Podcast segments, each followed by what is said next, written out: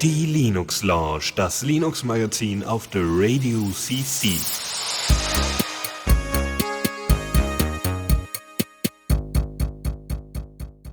Einen wunderschönen guten Abend hier zur Linux Lounge auf der Radio CC. Es ist 19 Uhr, es ist Montag, es ist Pfingstmontag und da alle eigentlich zu Hause sind, sind wir auch zu Hause und machen hier eine Sendung. Und wer ist wir? Wir sind der Philipp. Genau, das bin ich und der Dennis. So ist es. Der sitzt hier nicht neben mir, sondern ein wenig weiter entfernt. Durch dieses Internet sind so viele tolle Sachen möglich. Ich bin hochfasziniert. So, ja, ähm, Sag mal, habt ihr eigentlich, habt ihr eigentlich in Österreich äh, überhaupt Pfingstmontag frei? Ja, natürlich. Ja, weiß ich doch nicht. Ja, weiß ich nicht. Also soweit ich weiß schon, ja. Okay. Äh, ich hatte nur fast das Glück, ich hatte nur fast das Glück, gestern und heute Dienst zu machen, nur gestern habe ich gesagt, nee, da war mein Geburtstag, ihr könnt mich mal gerne ah, ne? dann herzlichen Glückwunsch nachträglich. Danke. Ja. Und äh, äh, ach ja, und wir müssten vielleicht mal in den Chat gehen. Ich bin im Chat. Okay, dann äh, bin ich da auch gleich mal unterwegs. So, gut. Ähm, äh, ja, so, dann fangen wir mal an mit der ersten Rubrik. Neues aus dem Repo. So, und da haben wir äh, ein bisschen was äh, Schönes, weil es ist wieder was Open Source worden und zwar was richtig Tolles. Ähm, jeder benutzt ja irgendwie gerne, also nicht jeder, aber sehr viele Leute benutzen gerne Google Docs, weil ich brauche halt kein LibreOffice starten und so oh, und ja. alles im Browser oh, ja. und so. Ne? Ja, so und es ist ja so einfach, die Sachen da zu vertreiben und zu verschicken und so weiter, ist nur problematisch, so wegen Privatsphäre und so. Also es werden auch irgendwie ach, was weiß ich, also was ich nicht schon alles mitbekommen habe, was in, in Google Docs und Facebook-Gruppen äh, und so weiter besprochen wird, da kriegt man echt Angst. Äh, gut, es posten auch Leute ihre Kreditkartennummer über Twitter und wundern sich dann, dass die Kreditkarte überzogen ist. Naja, anderes Thema. Ähm, um sich davor zu schützen, kann man doch am besten so ein Google Doc selber aufsetzen. Da Google jetzt nicht alles open sourced, was sie so machen, das würde ihnen auch so die Existenzgrundlage entziehen, äh, hat das ein anderes, ähm, anderes Entwicklerstudio gemacht, nämlich OnlyOffice. OnlyOffice ist auch gleichzeitig der Name der Software und die haben das Ding unter GPL gepackt, GPL 3, was sehr erfreulich ist, weil wenn Sachen unter GPL 3 sind, dann freut sich der Richard Stallman und ich freue mich inzwischen auch mehr, ja, weil ich durchaus mehr, inzwischen mehr den Sinn und Zweck von freier Software statt einfach nur offener Software verstanden habe. Nun, ja, also GPL, sehr schön. Also, was kann OnlyOffice? OnlyOffice kann unfassbar viel. Ach ja, übrigens, die Firma, die das Ganze vertreibt, heißt teamlab.com. Also Teamlab, so. Und äh, die haben dann, äh, die findet man unter teamlab.com. Äh, so, was kann man damit machen? Man kann Dokumente managen und schreiben und man kann äh, sogar Google Drive und Box und Dropbox und OneDrive und die OwnCloud und so weiter mit integrieren. File-Sharing ist da irgendwie mit möglich. Dokumente können eingebettet werden. Es äh, gibt so ein Invoicing-System, das heißt, wenn ihr irgendwie äh, besondere ähm, besondere Anfragen habt, dann wird das darüber, also könnt ihr darüber äh, das organisieren, so wie Kontaktanfragen und so weiter. Das wird dann darüber realisiert. Dann äh, gibt es Projektmanagement. Also es ist wirklich so ein Komplettpaket, was ihr da bekommt, äh, ähm, was auch gedacht ist für irgendwie, ja nicht unbedingt Entwicklerstudios, sondern grundsätzlich auch für Arbeit irgendwie äh, den, den Workflow so ein bisschen zu erweitern. Ne? Also wenn ihr bei einer Firma arbeitet und ihr wollt so ein Ding mal aufsetzen äh, für die Infrastruktur und ihr seid jetzt eben nicht, um, nicht unbedingt im Softwarebereich unterwegs, sondern eher was Datenverarbeitung grundsätzlich angeht, äh, dann könnt ihr das darüber machen. Ja, irgendwie Designerstudio oder sowas. Äh, dann gibt es, äh, genau, ihr könnt auch Milestones festlegen, was ziemlich cool ist. Also das heißt, ihr, weiß ich nicht, ihr arbeitet gerade an einem großen Designprojekt, irgendwie äh, wollt irgendwie für die Lufthansa ein neues äh, Logo ausrichten oder sowas. Und ihr wollt dann ein komplettes Corporate Design machen. Das könnt ihr dann alles darüber machen könnt Dateien austauschen, Grafiken austauschen, einbetten und so weiter und könnt dann sogar Milestones festlegen, so von wegen, jetzt haben wir das Logo fertig und jetzt haben wir, äh, weiß ich nicht, ja, haben wir die, die Farbauswahl fertig und so weiter. Das könnt ihr damit festsetzen, was ziemlich cool ist. Ähm, es, ihr könnt äh, dann Aufgaben noch vergeben und da Abhängigkeiten zusetzen. Also es ist nicht einfach nur, ich habe jetzt hier LibreOffice online oder Google Docs halt online, sondern ich habe halt auch nochmal äh, wirklich Projektmanagement im großen Bereich. Äh, genau, auch unter, äh, Unteraufgaben können verteilt werden, ähnlich wie bei, äh, ähm, wie heißt es denn nochmal? Was wir denn benutzen bei uns intern? Jira, genau. Ja, also solche. Ja. Genau, das ist aber eher für Software. Äh, Was auch noch? Genau. Automatisierte äh, äh, Berichte, die dann per Mail zugesendet werden, so von wegen, jetzt sind wir bei dem und dem Milestone oder das und das wurde heute gemacht, was für Chefs oder für so äh, Leiter von bestimmten Sektionen sicherlich sehr interessant ist. Blogs gibt es, Foren gibt es, Umfragen, ein Wiki, Kalender, E-Mail-Aggregator, also wie Mailinglisten und ein Instant Messenger ist drin. Ähm, stand auf der Wiki-Seite, also auf der GitHub-Seite meine ich. Ähm, ich hoffe mal, dass das auch alles da drin ist, weil das ist, das klingt sehr viel. dass sie das auf einmal alles open sourcen, hätte ich jetzt auch nicht gedacht, aber äh, scheint so. Sollte mal jemand aufsetzen und ausprobieren. Es gibt auch irgendwie Dropbox, äh, äh Dropbox-Ding, äh, ach nicht Dropbox, das andere mit D. Ähm, wow, heute habe ich noch was. Ah. Äh, hier, womit du Pakete machst. Ähm, äh, hier so Container. Ähm, ah hier so Software-Container zum Entwickeln zum Beispiel. Äh, Do Docker? Ja, ja, ja, Docker, Docker, ja, genau. Ja, ja. Docker. genau, kannst du Docker-Images und so weiter kannst du an, äh, also äh, kannst du da einfach ausführen und ausprobieren. Äh, HTTPS-Unterstützung ist klar und so weiter. Und dann gibt es eine schöne Anleitung im README-File, wie er das dann macht. Ist sehr cool. Endlich wieder was Neues in der Open-Source-Szene unterwegs und dann auch noch unter GPL. Ja, yes. Freie Software rocks. es kann, man kann es aber irgendwie ähm, auch, äh, also sie bieten halt immer noch weiterhin Services an und so weiter. Ja, also wenn jetzt irgendwie eine Firma damit überhaupt keine Ahnung hat, äh, dann sagen die, hey, hier, wir mieten Server, Domain und Co. und dann macht er das bei uns oder so. Jo. Genau. Schaut grundsätzlich, ich schaue mir gerade nämlich die Docker-Dings an, nicht so schlecht aus, nur sind die, naja, die Speicheranforderungen nicht gerade wenig. Mhm. Also ähm, 4 GB Arbeitsspeicher ne? und mindestens Dual-Core mit 2 GHz ist jetzt nicht gerade wenig. Ja, äh, läuft jetzt gerade nicht auf dem Pi. Äh, ja, genau. Ja. Aber ist auch verständlich bei den ganzen Features, die da drin sind, ja, also. Ja, äh, stimmt natürlich, ja. Da, ja. So, wir haben aber jetzt äh, nach ganz neuer Software haben wir auch was etwas älteres, 15 Jahre alt, um genau zu sein. Genau, und zwar ist das Menuet OS. Äh, es ist wirklich 15 Jahre alt, also im Jahr 2000 ist das Ganze gestartet worden. Ähm, bei der Programmiersprache wundert es mich nicht, dass es so lange bis Version 1 gedauert hat. und äh, zwar ist das Ganze in äh, Assembler geschrieben, also das, wo man noch mit Registern herumschiebt und so. Passt dafür auf 2 Megabyte äh, Speicher samt Anwendungen, ja. Und es gibt, soweit ich das gesehen habe, ein naja, Paint mehr oder weniger so, hm, Ding. Äh, dann kann es, glaube ich, sogar Videos abspielen, soweit ich das gesehen habe, und noch ein paar andere Dinge. Und ja, eine 64-Bit-Version gibt es jetzt eben in dieser Version 1.0. Natürlich ist die Unterstützung für Hardware jetzt nicht die größte, äh, eben weil es, denke ich, auch in Assembler ist. Man kann sich aber durchaus mal die Bilder anschauen, die im verlinkten Beitrag drin sind. Und wenn das alles in Assembler geschrieben ist, ist das schon eine ziemliche Leistung.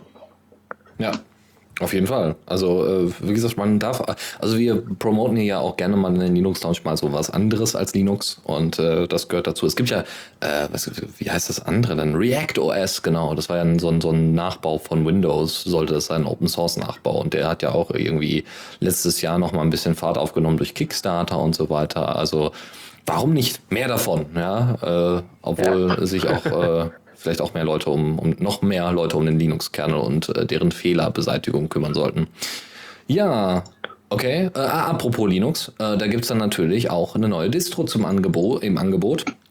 Und zwar eine Beta. Ähm, wir machen da aber jetzt schon mal so, damit wir die, die Leute da so ein bisschen unterstützen können, wenn ihr da irgendwelche Bugs findet und so weiter, dass ihr die dann an die Entwickler da schicken könnt. Und zwar geht es um die Distro Solus OS.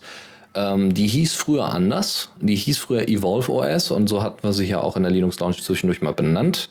Ähm, das sollte eine Distro sein, die auf Debian Testing basiert. Tut sie auch jetzt noch. Ähm, und die ähm, Budgie, den Desktop, den, diesen sehr schlanken Desktop, der aussieht wie Chrome OS, mitbringt. Ähm, das haben sie jetzt auch umgesetzt. Das ist jetzt halt in der Beta. Ja, ist jetzt die zweite Beta. Und sie, äh, wie gesagt, Evolve OS heißt es halt nicht mehr, weil es irgendwie äh, Urheberrechtsstreit, Markenrechtsstreit oder sowas Probleme gab. Naja, wie auch ja, immer. Ich glaube, da, äh, wenn ich das einwerfen darf, ich glaube, ja. da gab es ein Spiel, das Evolve hieß oder so irgendwie. Mhm. Oder heißt. Ja, und da gab es ein großes Battle. Warum auch immer, wenn sie meinen. Ach, ja, Urheberrecht. Hm. Beziehungsweise ist ja markengerecht. Ähm, so, interessant daran ist, dass sie äh, einen anderen Paketmanager benutzt hat, sie machen, also nicht Synaptic oder Apt, sondern Peasy, also P-I-S-I. Interessant, äh, habe ich vorher noch nie benutzt, müsste man vielleicht mal reingucken. Äh, ja, dann wie gesagt Budgie als Desktop und ansonsten ist da eigentlich jetzt so unfassbar viel Neues erstmal nicht, ja, weil es ist ja erstmal eine Beta und es wird erstmal rumprobiert.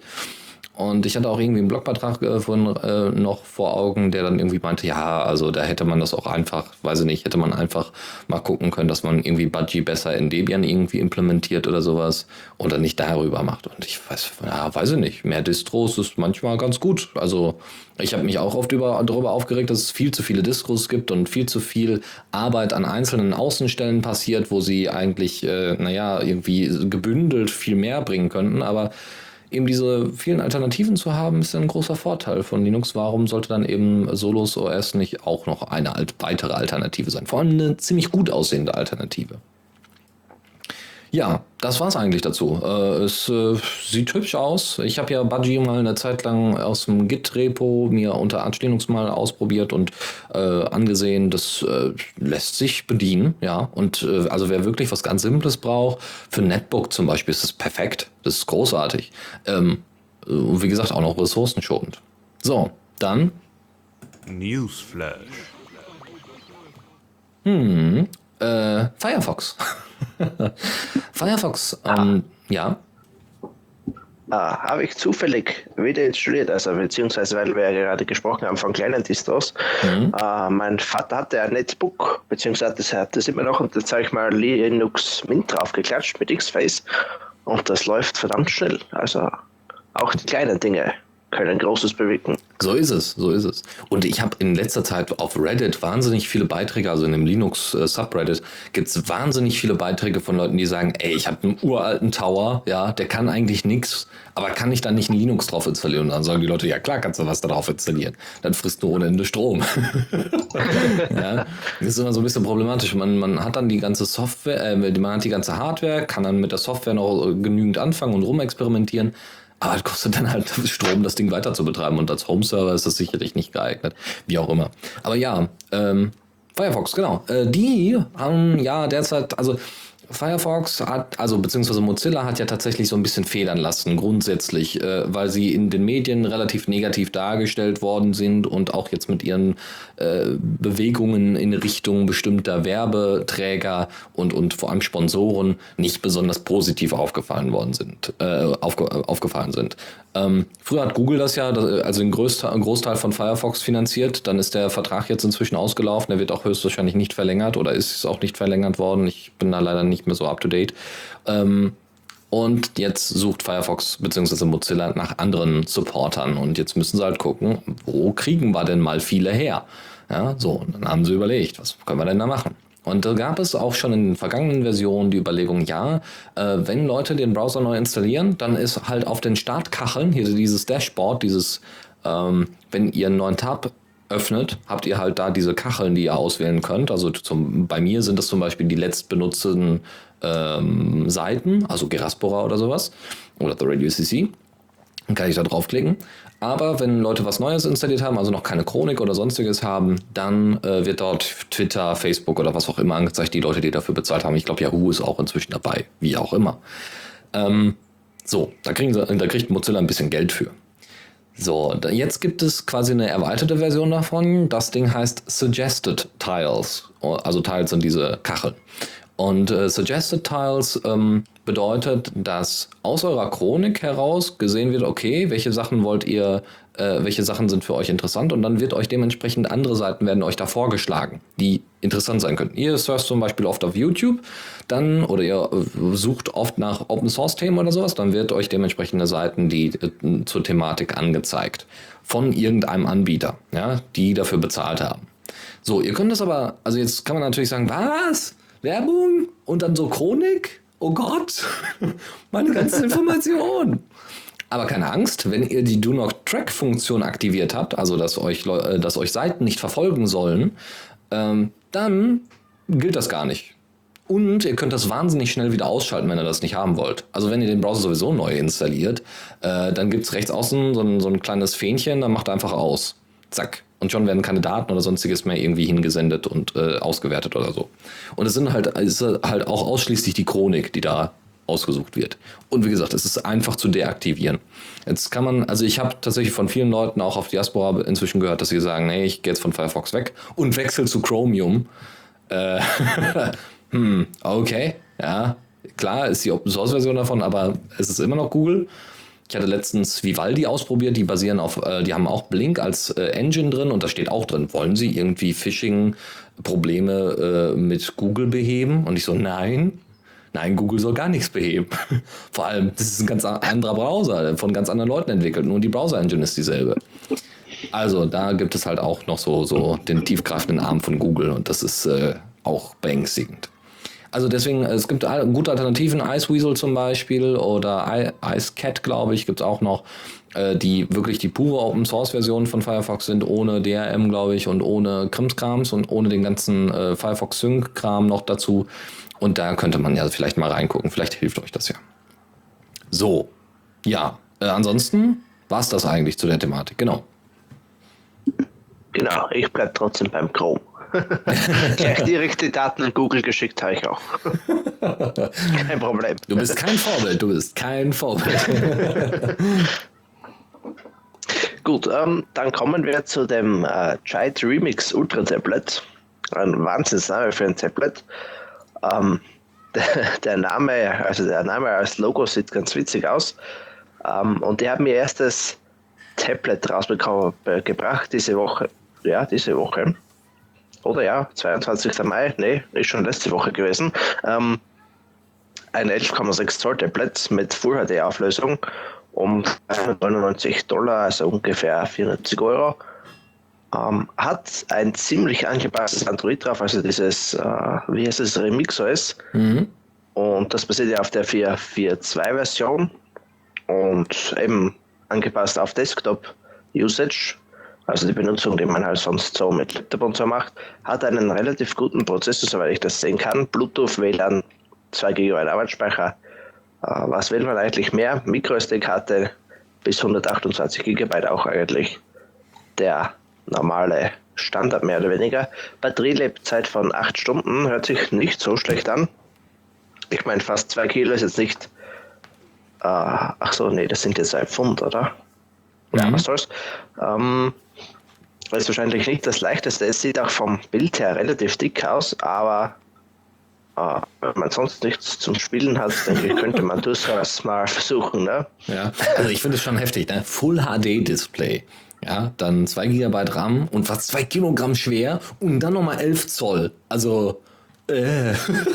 ja. also, also dann kannst du dir gleich irgendwie Beamer und Leinwand und so weiter irgendwie ans Bett karren. Äh, aber ich äh, muss sagen, es, ich fand das schon nicht unhübsch. So, und dann auch noch Remix OS drauf. Also, naja, ich würde keine 400 Euro für bezahlen, aber boah, warum Full HD? Oh, warum nicht? Ja, brauche ich noch nicht. ich habe einen Laptop. Genau. Vor allem, der steht auch einfach, also der kann auch einfach im Bett so liegen bleiben und dann kann ich so meine Filme gucken. Da brauche ich kein Tablet für, das ist großartig. Also für Designer oder sowas ist es bestimmt super. Also e-, etwas größeres Tablet, ja. Äh, äh, und äh, wenn du da noch irgendwie was anschließen kannst mit Bluetooth-Tastatur und so weiter, kann ich mir das echt gut vorstellen. So bei Bahnfahrten, da willst du keinen Laptop mitnehmen, dann ist so ein Tablet mit. Warum nicht? Wenn du es irgendwie ordentlich hinstellen kannst. Naja, cool. Genau. So, äh, kommen wir zu Diaspora. Yay! äh, tatsächlich hat prolinux.de, eine so unserer News Sources, ja, unserer Nachrichtenquellen, äh, die haben tatsächlich äh, ja beworben, nein, ja, doch auch beworben, aber haben tatsächlich die News aufgenommen von Diaspora, dass äh, jetzt 880 Dollar bei Bounty Source für ein einziges Feature in Diaspora zur Verfügung stehen. Also zur Erklärung: Bounty Source ist ähm, eine Plattform, wo ihr quasi Mini-Crowdfunding spenden, also Mini-Crowdfunding für bestimmte Features ähm, absolvieren könnt. Das geht für GitHub-Projekte zum Beispiel. Das heißt, Diaspora will ein bestimmtes Feature, also die Diaspora-User wollen ein bestimmtes Feature haben, haben so und so viel Geld für dieses Feature hergegeben, nämlich in dem Fall 880 Dollar. Das Feature ist eine API. Jawoll. 880 Dollar. Das heißt, derjenige, also der Entwickler, der sich diesem, diesem Ding annimmt, kriegt 880 Dollar in den Rachen geschmissen. Das ist schon nicht schlecht. muss ich sagen. Das ist schon. Ja, aber er muss es natürlich auch, äh, er muss es natürlich auch gescheit machen. Ne? So ist Also, es. So ist es. Äh, klar, äh, geht nicht einfach so, ja, hier, äh, jetzt habe ich noch mal, hier gibt's noch mal mehr JSON-Informationen, äh, tschüss. nee, das natürlich nicht. Aber das wäre schon cool. Ähm, die von ProLinux sprechen zwar von einer REST API, äh, aber davon ist bei Bounty Source nicht die Rede. ist auch egal. Aber äh, The Rest wäre wahrscheinlich so die richtige Variante äh, dafür. Aber es geht ja, glaube ich, eher um die Authentifikation. Das ist ja im Moment das Problem. Es gibt zwar Schnittstellen für bestimmte Beiträge zum Beispiel, dass ihr Beiträge einfach in, in JSON-Files äh, nehmen könnt und dann auslesen könnt. Ja, Darauf basiert ja zum Beispiel Cliaspora, extra für Command-Line-Interface, ne? Cliaspora. Ähm, dass da viele Informationen reingezogen werden, einfach die schon zur Verfügung stehen, wo schon Schnittstellen da sind, aber eben nicht für alle Sachen, ja, irgendwie Sachen liken oder so. Es ist, ist halt in der Form noch nicht da und das wäre halt schön, wenn es das gäbe. Ja, und eben die Authentifikation ist wohl auch ein größeres Problem, weil das irgendwie übermäßig kompliziert ist, unnötig kompliziert an vielen Stellen. So, sehr erfreulich, dass es aber auch wieder in, in andere mediale Gefilde äh, durchdringt, solche Nachrichten. Sehr schön. Ich hoffe, es nimmt sich irgendwann mal jemand einer äh, dieser an. Ja, weil das ist so ein halber Monatslohn ist schon mal nicht schlecht. so, muss man wahrscheinlich auch noch versteuern, wenn man das dann in Deutschland macht. So von wegen, was haben sie denn da eingenommen? 880 Ah, ja, Dollar. mit ziemlicher Sicherheit. Ja. Wenn Mhm. du nicht schon als, als, als selbstständig gemeldet bist, mit ziemlicher Sicherheit. Mhm. Ich stelle mir das dann sehr interessant vor, dann beim Finanzamt. Ja, woher haben Sie denn 880 Dollar? Einfach so, ja, äh, ich habe hier da mal ein bisschen entwickelt. Für ein Open Source Projekt. Ja, wie was? Ja, ja, ja. Naja. So, äh, andere Nachricht, die ist irgendwie exklusiv von pressandupdate.com. Die haben äh, gesagt, hier, äh, Ubuntu Smartphone Ende des Jahres. Äh, okay. Also wir hatten ja schon letztens dieses BQ Aquaris, das hatten wir ja schon angesprochen. Das Ding ist jetzt nichts großartig Besonderes, außer dass Ubuntu Touch da drauf läuft. Äh, ist doch schön. Nur was es nicht kann, ist diese Desktop-Geschichte, diese Des- Desktop-Vorschau, was ja damals bei der Crowdfunding-Kampagne vom Ubuntu Edge Phone ähm, angeboten worden ist. So von wegen, dann packst du, hast du hier dein Smartphone, dann steckst du das hier auf so einen, äh, auf so einen, wie heißt es denn, auf so einen, so einen Dock. Docking Station. Genau, auf Ja. die Docking Station, die ist angeschlossen direkt an den Bildschirm, hat keinen Rechner darunter, nix, aber du hast, kannst direkt auf, die, auf dem Handy, kannst du direkt Ubuntu ausführen und kannst auch deine Android, also kannst auch deine Nachrichten lesen und SMS schreiben und so weiter. Total geiler Scheiß. Sah auch wahnsinnig toll aus. Ich war hoch fasziniert davon und ich dachte mir nur so, wow, Manager müssen so ein Ding absolut lieben. Ja, einfach nur so, zack, ich brauche keinen Rechner irgendwie anmachen, dauert nicht lang, fertig. Naja, jetzt ist rausgekommen, wie gesagt, dass Ende des Jahres ein Ubuntu Edge Phone mehr oder weniger oder zumindest sehr ähnlich äh, Ende des Jahres rauskommen soll. Natürlich kurz vom Weihnachtsgeschäft ist klar. Es gibt noch keine Specs, es gibt irgendwie auch noch keinen Lieferanten, der das macht, also kein, kein mm, Producer, also gibt es sicherlich schon, aber der, da gibt es noch keine Informationen zu. Es soll nur kommen. Das ist schön. Das bemerken wir positiv und gehen dann zum nächsten Thema über wo wir wieder bei den sozialen Netzwerken wären, nämlich Twister. Twister ist so ein Peer-to-Peer, ist das so ein Peer-to-Peer? Ja, so, so mit äh, Distributed Hashtables arbeitet das, ist Peer-to-Peer, genau, doch, ist Peer-to-Peer. Ähm, Peer-to-Peer Twitter. Twister, Twitter, so, ne? Ähnlichkeit ist durchaus äh, beabsichtigt. Das ist ganz cool. Ich habe das auch mal eine Zeit lang ausprobiert und das war echt nicht schlecht. Das Interface, das läuft also läuft alles auf dem heimischen Rechner und das Interface ist ziemlich cool. Äh, Das ist halt ganz normales HTML. Das kannst du ganz normal abrufen über ähm, ganz normal über den Browser abrufen, als wäre es eben Twitter. Ja, das dauert halt nur, bis dann eben alle. Es äh, funktioniert teilweise mit mit Bitcoin-Technologie in der Form oder mit äh, in der Form, dass die Posts zum Beispiel dementsprechend einmalig generiert werden. Ähm, und solche Geschichten, also die IDs für diese Posts, äh, so man gucken kann, okay, kriege ich jetzt wirklich alle Informationen aus dem Netzwerk? Das ist natürlich ziemlich cool. Äh, was gibt's noch? Ja, also es gibt dann irgendwie den, äh, genau, es gibt jetzt neue Features, das ist der Punkt. Äh, wieder ein neuer Blogbeitrag. Der, der Hauptentwickler und Miterfinder und Begründer war jetzt eine Zeit lang im Urlaub und hat jetzt gesagt, so, jetzt machen wir hier neue Dinge. Und zwar ein Gruppenchat gibt's bald. Den gibt's derzeit schon in der Command-Line-Interface-Version, aber noch nicht in der HTML-Interface-Version. Äh, also Gruppenchat bedeutet aber nicht direkt direkter Chat, also nicht so, so Instant Messaging, sondern eher Gruppe, Postgruppe. Ja, so wie bei Facebook. Ihr habt so Gruppe und dann kommen da so Posts rein und dann werden die da gesammelt. Das Schöne ist, dass diese Posts verschlüsselt sind. Das heißt, nur Leute, die in der Gruppe sind, können auch die Posts mitlesen, was ziemlich cool ist. Ähm, dann, äh, und man kann halt auch private Gruppen und so weiter so anstellen. Das ist ziemlich cool. Äh, und Favoriten. Also man kann endlich Post favorisieren. Yay! Schön. Solche Features bräucht, hatte ich eigentlich auch immer als Wunsch bei Diaspora. Jetzt brauche ich das nicht mehr. Ähm, so, favorisieren ist immer gut und dann irgendwie Sternchen und so. Ganz toll. Wie gesagt, ist derzeit äh, testbar, aber nur mit dem Command-Line-Interface, aber noch nicht im HTML-Interface. So, und wir kommen zu einem sehr, sehr, sehr, sehr, sehr kleinen Betriebssystem. Genau, noch kleiner als 2 Megabyte, das sind das in Assembler geschriebene Menuets, sondern was aus China war das, denke ich, äh, LightOS. Hört sich schon sehr leid an. ähm, von äh, Huawei, den er wahrscheinlich kennt als Modemhersteller oder ich glaube, das stellt ziemlich, Huawei stellt, glaube ich, ziemlich alles her, was man sich irgendwie denken kann. Und Handyanbieter zum Beispiel in Österreich unter dem Namen 3 äh, haben ein Betriebssystem entwickelt. Kleiner ist angeblich 10 Kilobyte groß. Ähm, das wären dann wirklich sehr viele kleine Bytes. Ähm, irgendwie, irgendwie zu klein, aber was soll's. Ähm, geplant ist es für das Internet of Things. Also Internet of Things kann man sich vorstellen, ein Gerät kommuniziert mit einem anderen ähm, und macht dann halt irgendwas auf Basis von dem. Ist geplant für Variables, Autos und ja, solchen Dingen halt. Dann haben sie gesagt, äh, dass es frei für jeden sein soll, wenn ich mich da richtig jetzt an das Zitat erinnere. Aber es ist noch nicht sicher, ob es Open Source wird. Ähm, ein interessanter Ansatz auf jeden Fall. Und was es auch nicht sein soll, ist eine Konkurrenz zu Android und iOS. Ich meine, bei 10 Kilobyte, wenn es da zwei Dingen Konkurrenz machen würde, dann ja. ja, also um, wird dann wahrscheinlich irgendwie noch Aufbau oben drauf geben, der dann noch irgendwie interessant wird. genau, 10 Gigabyte äh, Aufbau.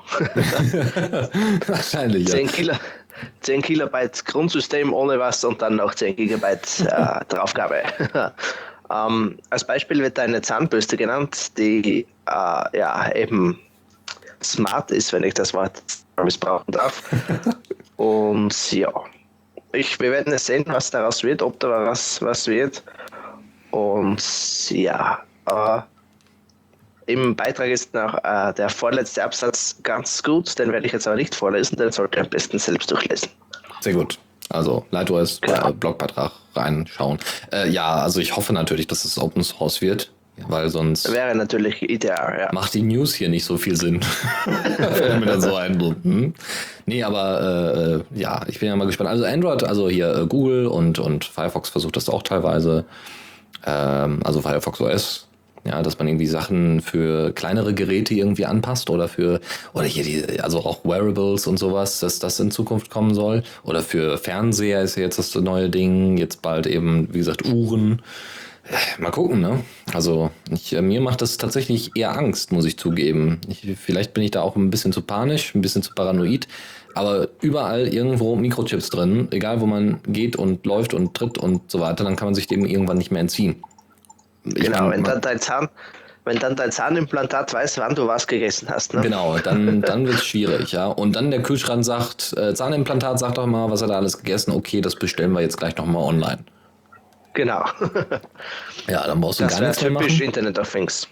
Ja, das Problem ist ja, also ich meine nicht, dass ich solche Arbeiten wie Einkaufen, Hausarbeiten und, und weiß ich nicht, Zähneputzen jetzt so, so wahnsinnig gerne machen würde. Ja, wäre ja schön, wenn das so Leute, also wenn das jemand irgendwie einem abnimmt. Aber auf der anderen Seite wird dann natürlich argumentiert, hey, du hast jetzt zu Hause nicht mehr so viel zu tun, dann kannst du ja auch mehr arbeiten. Und das finde ich echt problematisch, ja. Es geht ja nicht darum, dass du dann irgendwie mehr Zeit für andere Dinge hast. Vor allem finde ich das eigentlich ganz schön. Äh, also manchmal Hausarbeiten sind doch super, ja. Man bewegt sich ein wenig zumindest, nur das Nötigste.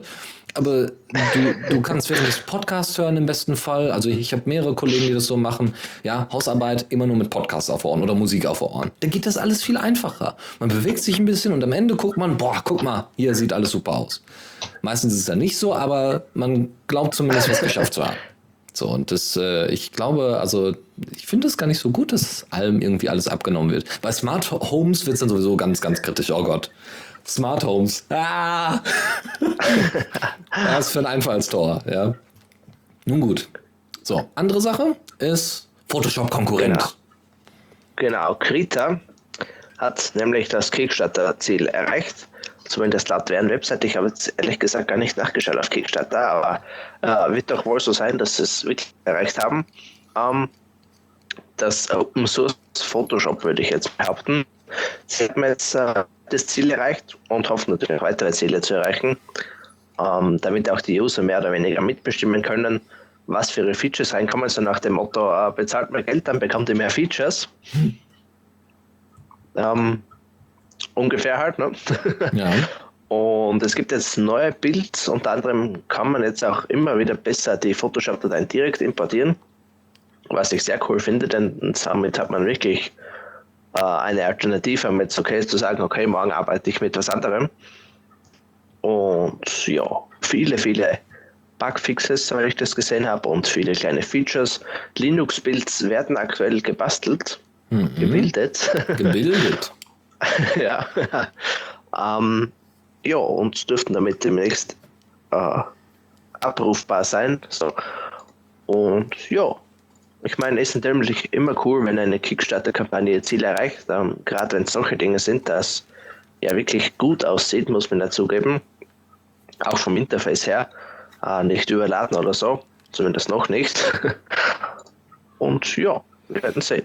Es ist tatsächlich interessant. Ich habe letztens auch noch einen Blogbeitrag über äh, Inkscape gehört äh, oder gesehen, gelesen, wie auch immer, äh, wo es dann darum ging, dass Inkscape qualitativ teilweise an, ähm, ja, jetzt müsste ich das Adobe-Produkt wissen. Ja, ich glaube. Äh, äh, was ist Inkscape? Ist Vektorgrafiken, oder? ja, genau.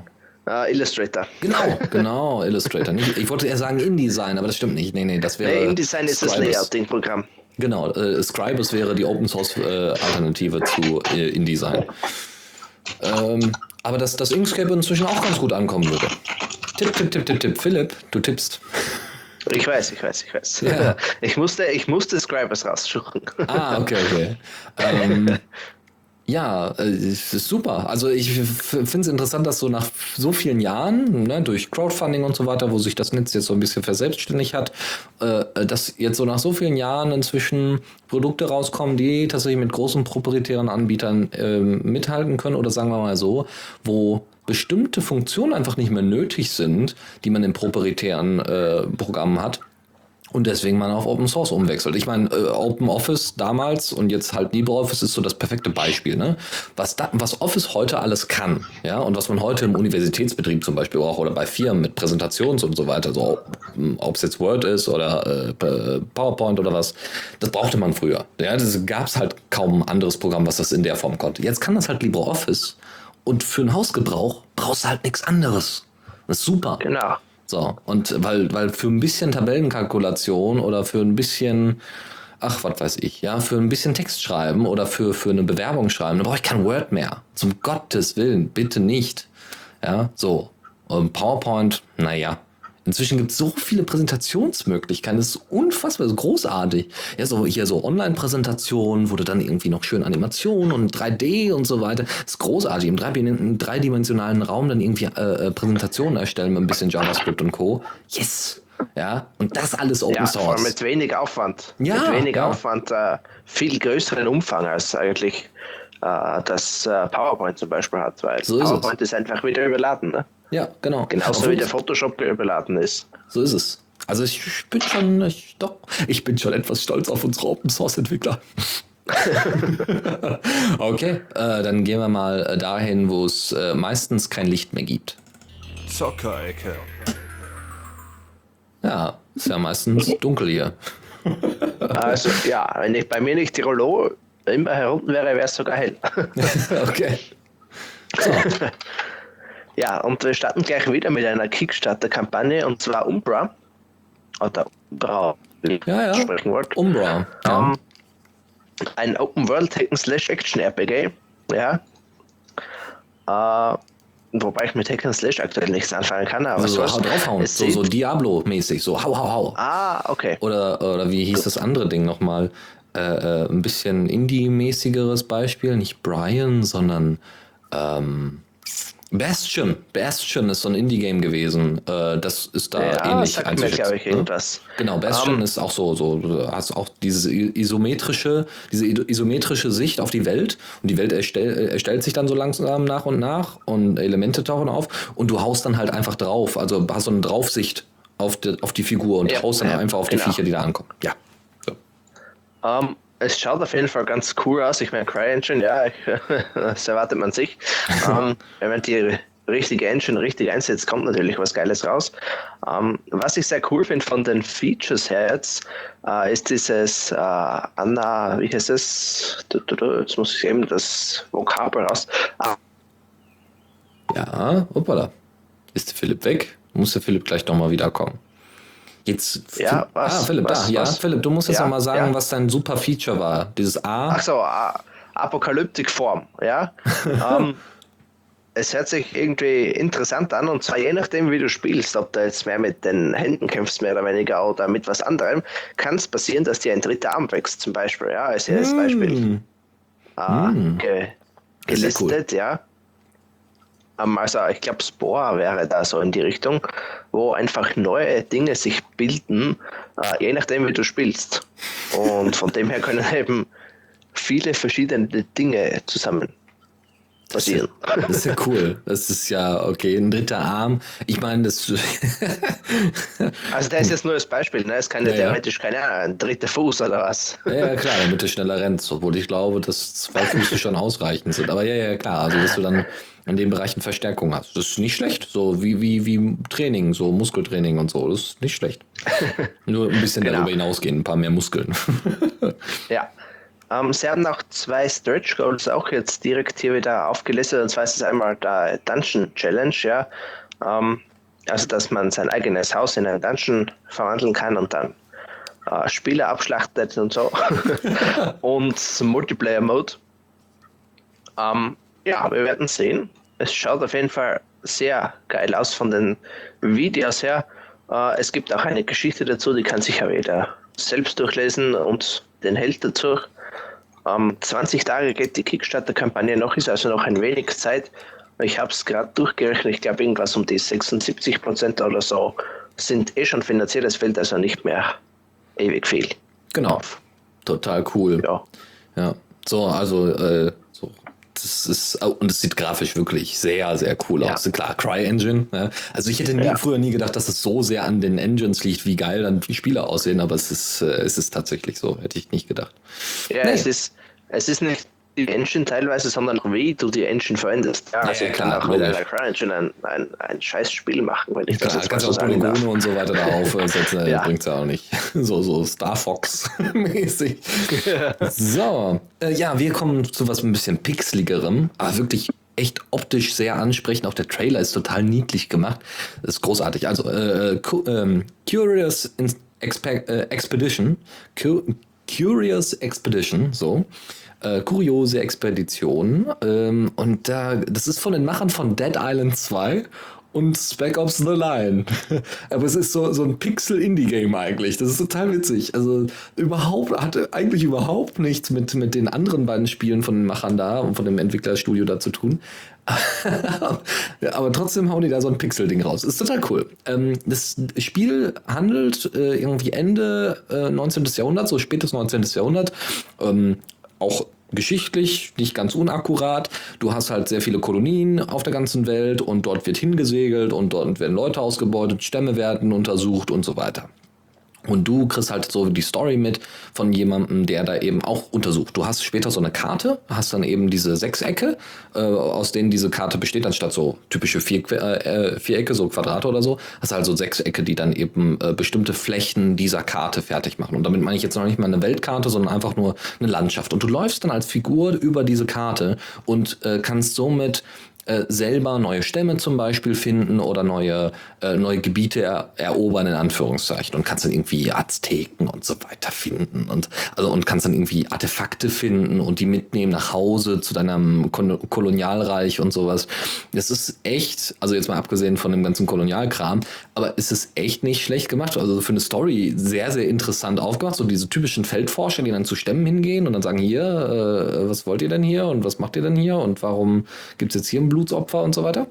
Und ähm, ihr, wenn ihr dann, ihr müsst teilweise, manchmal müsst ihr gegen andere Stämme kämpfen oder gegen Personen oder gegen äh, äh, Tiere, die euch angreifen, während ihr da auf dieser Karte rumläuft. Und dann ist es wie bei Pokémon. So, und dann müsst ihr halt äh, in diesem es nennt sich Rook-like, ja, also dieses, dieses RPG-mäßige müsst ihr dann äh, gegeneinander losgehen, also Rollen, Rollenspielmäßige, müsst ihr dann gegeneinander antreten und ihr müsst dann Würfel, äh, Würfel werden dann per Zufallsgenerator geworfen und dann greift der eine den anderen an, ja, mit der und der Attacke. Total witzig, total niedlich grafisch ganz großartig. Ihr könnt dann Schätze sammeln und so und könnt dann dementsprechend Mysterien und so magische Artefakte und so weiter aufdecken. Ist sehr, sehr hübsch gemacht. Bitte den Trailer angucken, der ist auch sehr, sehr cool. Mit so einem Typen, der dann da in seinem Sessel sitzt und sagt, ach, damals, ach, weißt du, was ich da gemacht habe? Ich habe auch viele Fehler gemacht und so weiter und so fort. Und dann werden halt so Ausschnitte aus dem Spiel gezeigt. Sehr, sehr cool. Oh ja, und vor allem erinnert es von dieser Sites-Grafik, die ja nicht immer ist, äh, an Monkey Island. Also ja, unbedingt. Genau, genau, so oder Zack McCracken, also die typischen Abenteuer-Adventures, äh, genau. Ist ganz witzig, es ist kein Adventure, ja, sondern es ist wirklich so, ne, Rook-like, ja, so gegeneinander kämpfen und äh, äh, erobern, also nicht nur erobern, sondern eher entdecken und so, das ist richtig cool. Ich, äh, ich weiß noch nicht, ob das ein Spiel für mich wäre. Also ich, ich finde es faszinierend, aber ich würde, glaube ich, eher Leuten dabei zugucken, als es selber zu spielen. Naja, gut. Äh, wir hatten ja gerade Spec Ops The Line als ne, Entwicklerstudio da, also die das entwickelt haben. Und die haben jetzt auch vor kurzem eine Linux-Version veröffentlicht. Yay! Ähm, Mindestvoraussetzungen sind ein Intel Core 2 Duo 2,4 GHz, ein AMD Athlon X2 2,7 GHz CPU oder 4 GB Arbeitsspeicher um, oder 6 G äh, und 6 GB Festplattenspeicher. Das Interessante ist, es ist kein nativer Port. es ist wieder kein nativer Port. Ist aber nicht schlimm, solange es gut funktioniert. Sie benutzen sowas äh, äh genannt E-On, also kleines E, großes O, großes N, äh, was so ein bisschen Wein, Wine-ähnlich ist, ja. Ähm, dieser, ne, Wine is not an emulator, äh, so nach dem Ding. Das ist cool. Hauptsache es funktioniert ordentlich und es wird halt, äh, ich glaube, inzwischen auch über Steam angeboten und ist jetzt veröffentlicht worden. Wir haben äh, vor zwei Sendungen, glaube ich, schon mal drüber gesprochen und das angekündigt. Und jetzt ist es endlich rausgekommen. Yes! Ja. Ich werde es mir aber dann nicht nochmal holen. Wenn die dann noch nicht mal eine native Version zu haben, äh, lasse ich das. Spiele ich weiter auf der Xbox. aber es ist ein cooles Spiel. Ja, großartig. Es ist deswegen so fantastisch, weil es so dieses typische Shooter-Design einfach aufbricht. Also ihr schießt trotzdem ohne Ende, aber ihr müsst später stärker überlegen, wen erschieße ich denn jetzt? Und das ist tatsächlich faszinierend. Nicht so typisch schwarz-weiß denken, sondern es wird schwierig. Auf einmal greifst du deine eigenen Leute an. Oder doch nicht? Man weiß es nicht. Bin ich jetzt dagegen oder dafür? Wen greife ich jetzt gerade an? Wen will ich eigentlich beschützen? Ah, faszinierend. Total toll. Ganz tolles Spiel. Was mache ich eigentlich? Ne? Genau, was mache ich eigentlich? Ich höre auf. so, gut, weiter geht's und damit in die letzte Rubrik für diese Sendung. Tipps und Tricks. Ja, und da haben wir äh, viele verschiedene Kleinigkeiten, die ganz niedlich sind. Und zwar einmal Code Printer. Ja, wer wollte nicht das Internet ausdrucken, ja, oder E-Mails ausdrucken und die dann abheften in Papierordnern so und ne? Nein, will man nicht. Aber es gibt vielleicht manchmal Situationen, wo man gerne irgendwie PDFs mit Code verschicken möchte. Und da ist halt manchmal blöd, weil es wird dann die meisten Editor und so Editoren und so weiter können halt Code nicht so schön darstellen.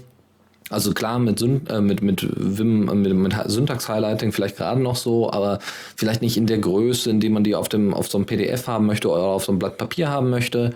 Und also ein schönes Beispiel hätte ich dafür, warum man Code ausdrucken möchte. Äh, das ist ganz einfach, zum Beispiel im Informatikunterricht. Ja, dass man irgendwie sagt, hey Kinders, wir können jetzt gerade nicht in den Computerraum, weil es ist gerade besetzt oder wir haben jetzt gerade keine Rechner hier oder was auch immer. Oder wir versuchen jetzt mal nach und nach diesen Code zu verstehen und da brauch, dafür brauchen wir jetzt erstmal keine Rechner.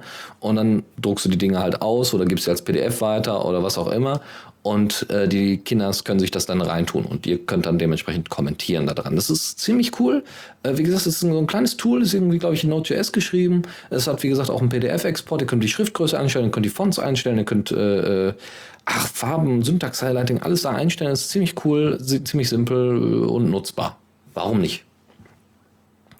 So, Andere Geschichte, da habe ich nämlich gerade noch mal hier kurz nachgeguckt. Äh, ETC Keeper kennt ihr vielleicht, äh, nutzt äh, unter anderem Tuxi, als auch der Neti, als auch noch ein paar andere Leute, die ich so kenne, äh, nutzen ETC Keeper. Das ist äh, ein Tool, womit ihr normalerweise euren, eure ganzen Einstellungen, die unter ETC zu finden sind, ja, also irgendwelche Settings von irgendwelchen Programmen, die ihr installiert habt, dass ihr da gucken könnt, wenn ihr da Änderungen anfertigt, dass das quasi mit einer, mit einer Versionskontrolle stattfindet, also mit Git zum Beispiel. Das heißt, ihr macht eine Änderung in eurem Nginx, in eurer Nginx Config. So, und die führt dazu, dass Nginx komplett kaputt geht. Und ihr wisst nicht mehr, was ihr geändert habt. Und dann guckt ihr ins Git und sagt, hier einmal letzte Änderung, letzten Commit bitte wieder rückgängig machen. Total cool. Oder Hard Reset oder sowas. Das ist ziemlich cool. Ähm, und sowas gibt es halt auch fürs Home-Verzeichnis. Das nennt sich Homer und ist genauso einsetzbar. Also da brauche ich jetzt gar nicht großartig beschreiben, was Homer macht, weil er macht genau das, was ETC-Keeper macht, nur fürs Home-Verzeichnis. Cool. ja, kann ich mal reintun, glaube ich. Hat aber wieder irgendein Mac-Typi entwickelt, also vorsichtig. Ja, also äh, die erste Installation ist mit Homebrew zu installieren, als der Paketmanager unter Mac, ne, den es eigentlich gar nicht gibt, so in der Richtung. Aber man kann es auch anscheinend direkt äh, machen. Ne? Ja, sehr schön. So sollte es ja auch im besten Falle sein, genau. So, dann noch ein paar Firefox, also auch wenn jetzt die Leute alle irgendwie von Firefox abwandern, ich hoffe bitte, also ich hoffe tatsächlich nicht, dass ihr alle davon abwandert, weil, äh, also ich werde auch Firefox weiterhin benutzen, obwohl es mir auch inzwischen äh, etwas schwer fällt, zumindest die mediale Aufmerksamkeit, aber man sollte die Beiträge vielleicht komplett lesen, ja, wie das genau funktioniert mit der Werbung und so weiter, dass man es ausschalten kann und so weiter, diese, einfach die Auswahl zu haben, finde ich echt nicht schlecht und DRM ist leider ja offiziell von der W3C zum Beispiel äh, abgegolten worden, so von wegen, wir brauchen DRM im Browser und das ist alles sehr, sehr schwierig und da kann Firefox halt teilweise nichts für, weil sonst benutzt halt Firefox keiner. Also Firefox, äh, Mozilla kann jetzt sagen, okay, wir, entweder machen wir einen unnutzbaren Firefox, weil er bestimmte Sachen nicht anbietet, die halt die große Masse benutzt, oder wir machen einen Firefox, der äh, ähm, ja, der, der nicht mehr tragfähig ist, der finanziell auch nicht mehr tragfähig ist. Äh, und dann gibt's halt bald gar keinen Firefox mehr so ungefähr. Und das ist halt auch unschön. Ne? Naja, dann haben sich die Leute noch aufgeregt über das Design und so weiter, deswegen schauen wir mal. Aber was Firefox halt als cooles Feature hat und was ich auch nicht wusste und wahrscheinlich in Zukunft öfters mal benutzen werde, ist, ähm, ihr könnt die Adressleistensuche spezifizieren. Ihr habt ja oben eure Awesome Bar, da könnt ihr Sachen eintippen und da werden euch auch manchmal Sachen angezeigt aus eurer Chronik oder aus euren Lesezeichen oder aus sonst irgendwas, ja? Sachen, die ihr abgespeichert habt. Das ist ziemlich cool, weil somit kommt ihr, im, ohne die kompletten URLs einzutragen, kommt ihr relativ schnell ans Ziel. Sehr schön. Das könnt ihr aber noch spezifizieren. Wenn ihr zum Beispiel nur in eurer Chronik suchen wollt, könnt ihr dafür dieses kleine Dach, also Accent Circumflex, glaube ich, heißt es, dieses kleine Dach äh, oben links auf eurer Tastatur benutzen, was im, Frankreich, im Französischen gerne benutzt wird.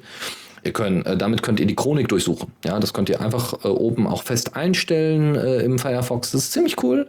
Ähm, damit könnt ihr halt äh, sagen, okay, nur Chronik durchsuchen oder ihr könnt nur die Lesezeichen durchsuchen oder nur die geöffneten Tabs oder also ihr könnt sehr, sehr viele Sachen machen. Wie ihr das einstellt, ist unter Einstellung, dann unter Datenschutz, Privatsphäre und dann unter Adressleiste bzw. Location Bar, wenn ihr einen englischen Browser habt.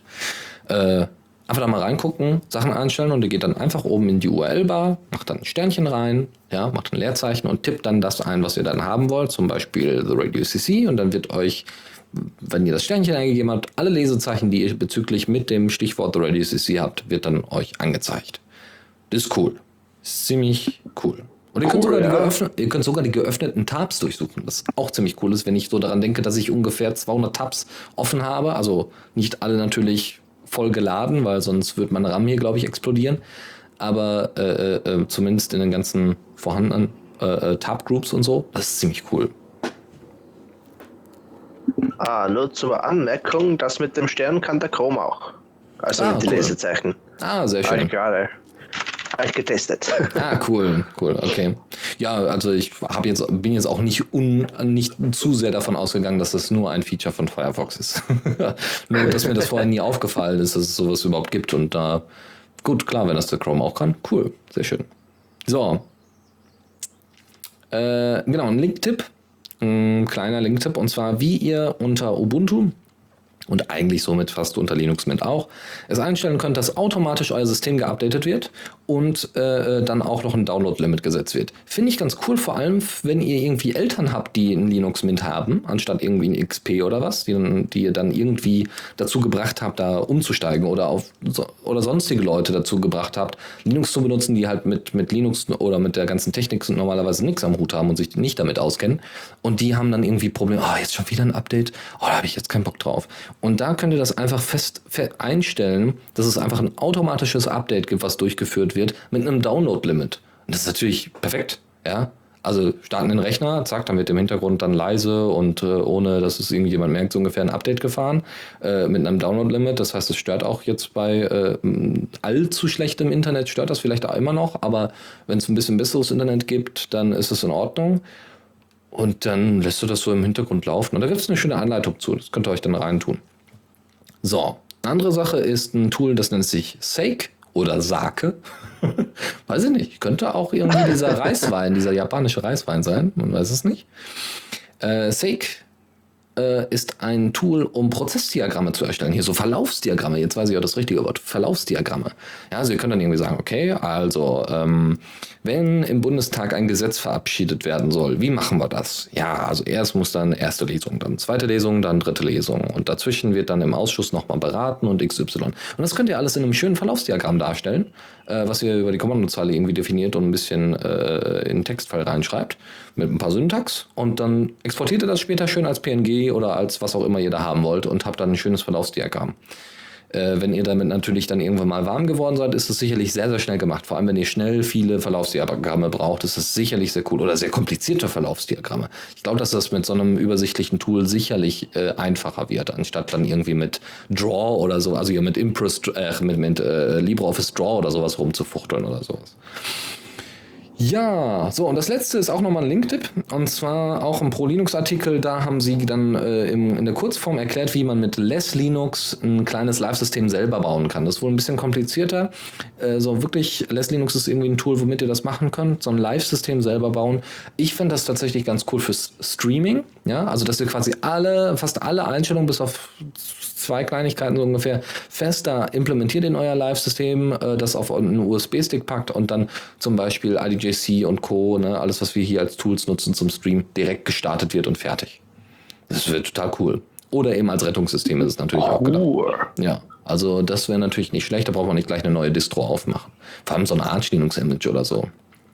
Das wäre sicherlich nicht ganz unpassend. Vor allem kann man, also man kann, Less Linux ist wohl sehr anspruchsvoll, aber man kann mit dem Tool wohl auch relativ schnell updaten. Also ihr könnt dann halt euer Image, was ihr drauf habt, könnt ihr dann auch wieder up to date machen, wenn es nötig wird.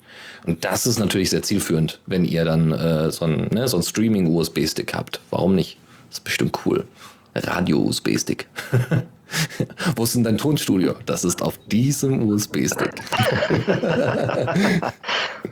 ja, das war's.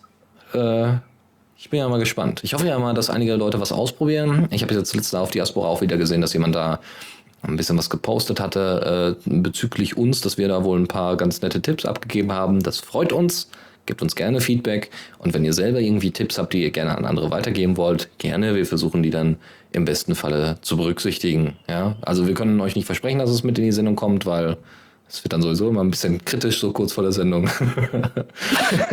Aber äh, ja, ich finde, wir sind auch ganz gut, durch, ganz gut durchgekommen. Ne? Ja, das hätte ich schon gesagt. So, haben wir noch was, Philipp? Müssen wir noch ja, über was reden? nichts mehr. Das ist ja langweilig. Dann sind wir heute etwas früher fertig. Das äh, tut auch vorne, glaube ich, auch mal ganz gut.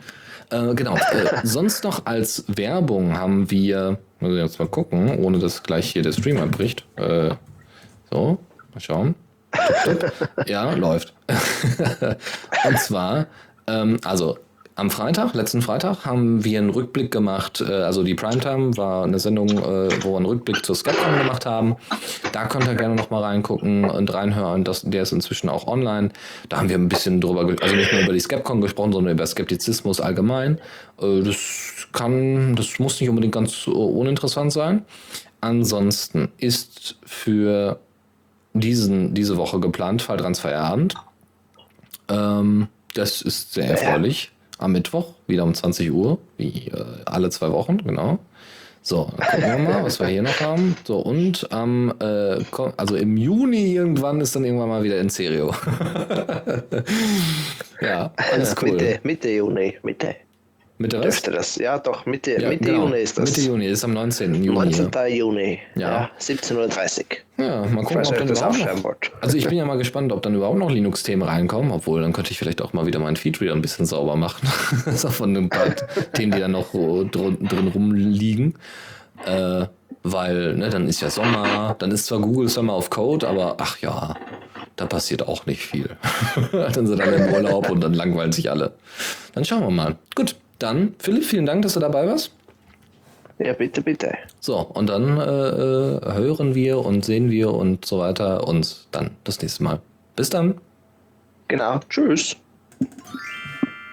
Vielen Dank fürs Zuhören. Die Shownotes findet ihr auf theradio.cc zusammen mit dem Mitschnitt und dem RSS-Feed der Sendung. Solltet ihr Ideen oder Themen für uns haben, dann schreibt uns einfach an kommentar. Wir freuen uns immer über konstruktive Kritik zur Sendung. Bis in einer Woche.